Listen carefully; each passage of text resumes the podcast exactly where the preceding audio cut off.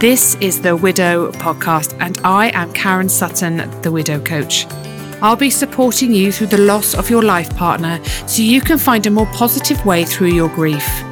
I want to give you hope after loss and to know that when you are ready, you can create a meaningful life for yourself with the help of me, Karen Sutton, and the Widow Podcast.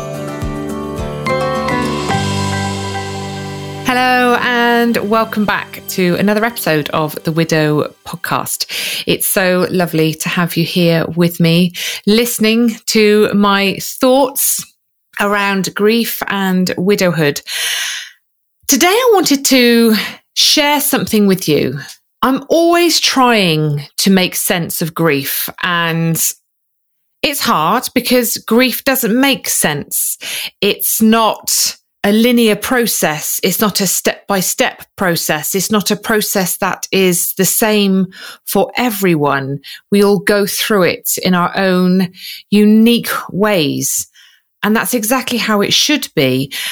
But sometimes I think it's, it's really helpful for us to understand a little bit about grief, specifically around the loss of a life partner and how we are able to understand it a little better ourselves. Because I think if we're able to see it in a way that resonates with us, that does make sense, that we can connect with, it helps us on our healing journey. It helps us to understand a little bit more what it's about. And I think when we are able to create our own understanding around it, we are much more able to help those around us understand it because because they don't because we don't because like i say it's just so incredibly hard to make sense of.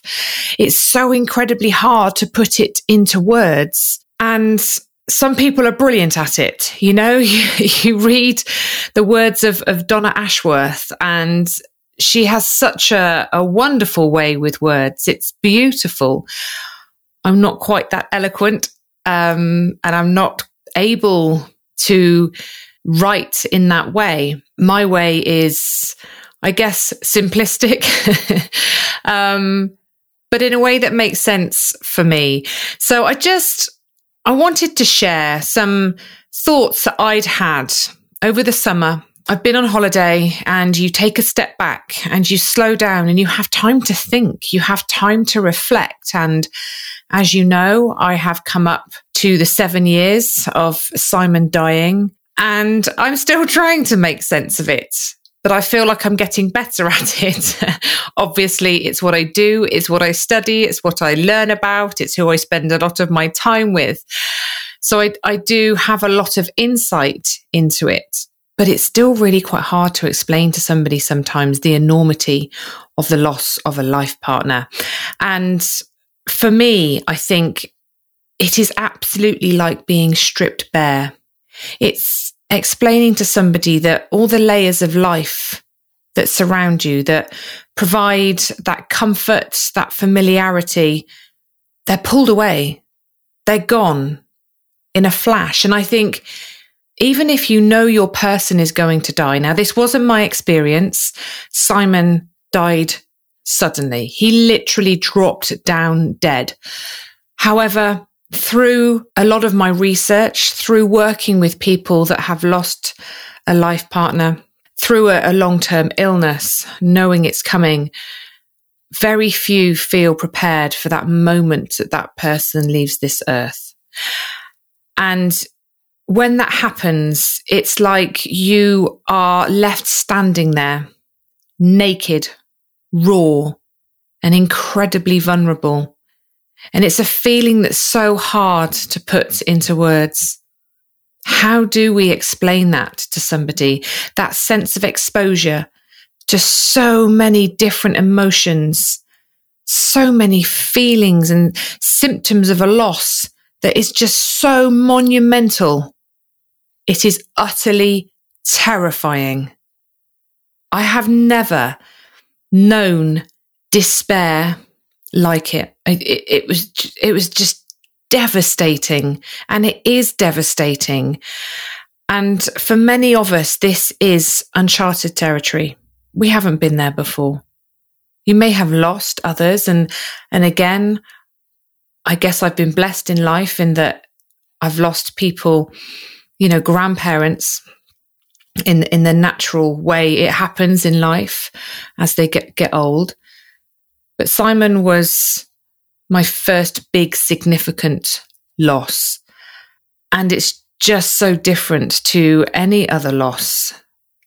And I've heard it from people before that have lost parents, um, you know, good friends, family members. But, you know, they've said losing a life partner is, is so different. Now, I'm not saying anything's better or worse. I never ever want to compare losses. You know, each loss is a terrible loss, but each loss is a different type of loss. And losing a life partner is a very, very different type of loss. We find ourselves in a world where the rules have changed, a world that we just absolutely do not recognize anymore, a world where we don't have the capacity to care about the things that we used to care about. And that's hard. That's really hard to come to term with.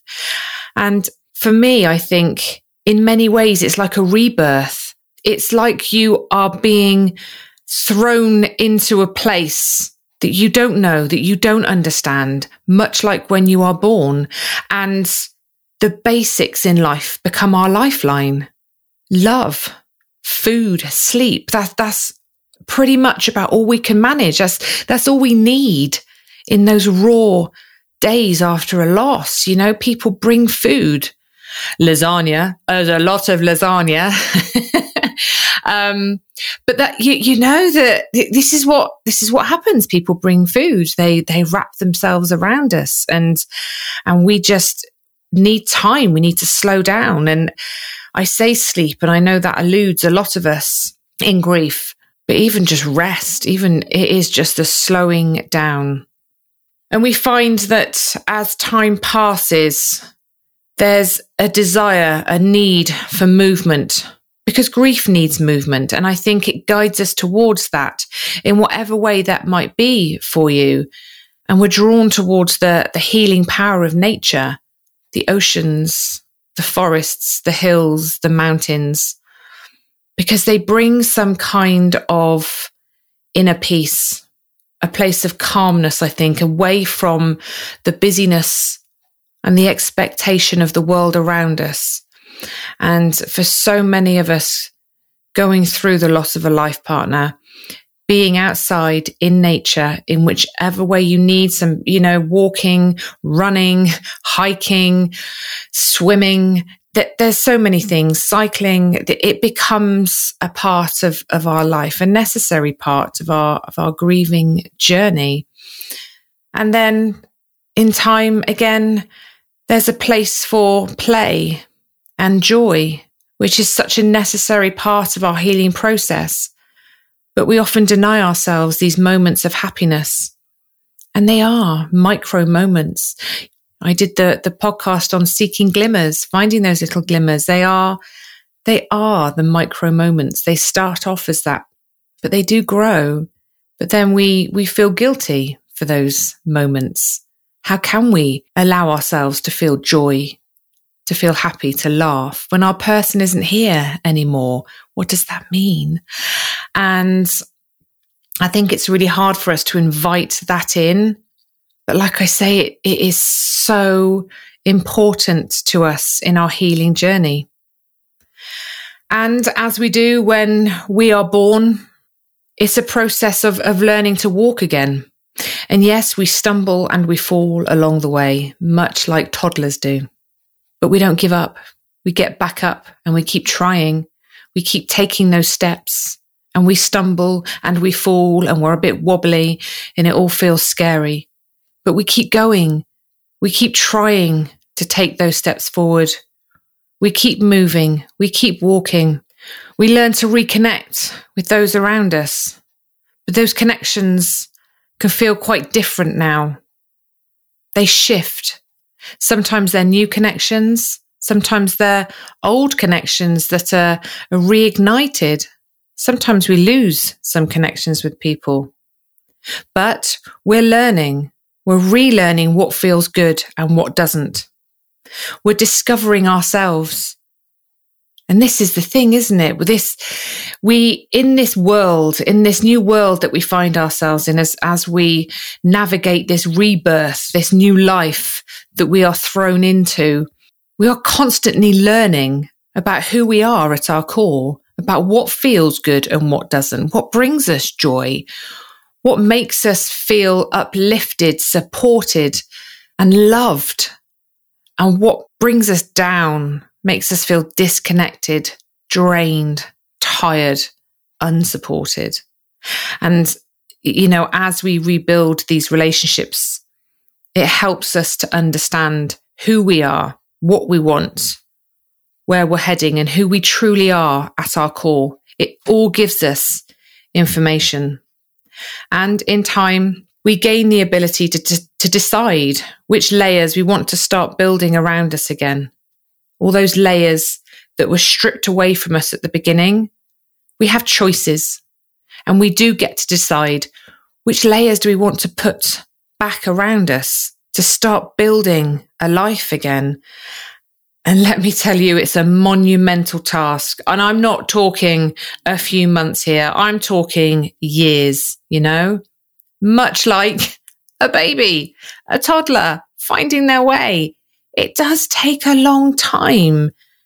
And it's hard because, you know, just when we thought the worst part of our loss was saying goodbye to our person and God, awful, there's part of us that realizes actually the hardest part is the rebuilding of life itself. And we, we don't maybe take that so much into consideration. It takes years. It takes patience and it takes a community of people who understand and support us.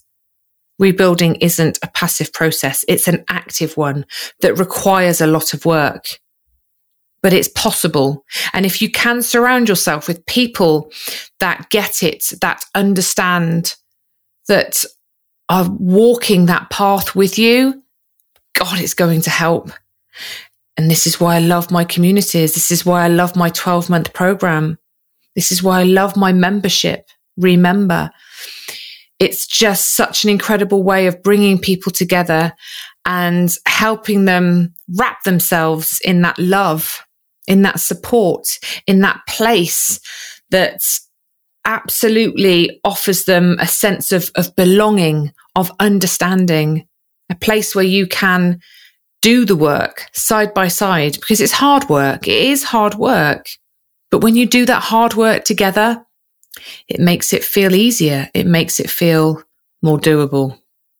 And as those layers start to wrap themselves around us in our new lives, we might notice that they do so in far more intentional ways than they were before.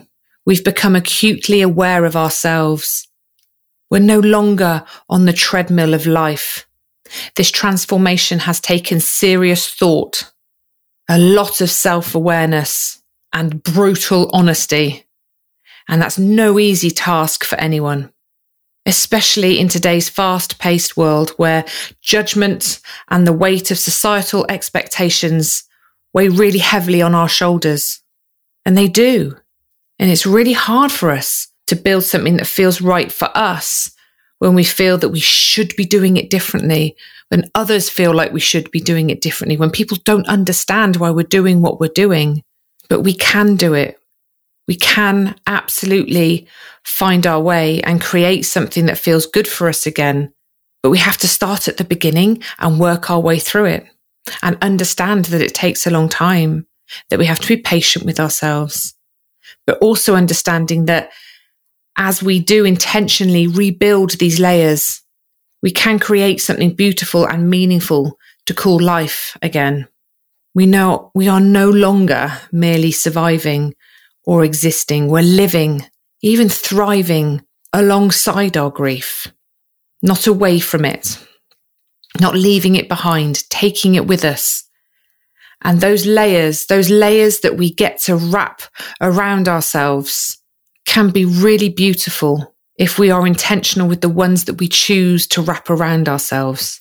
And that comes back to, you know, that, that awareness piece again, being really honest, being brave enough to make changes. And it's hard. It is really hard.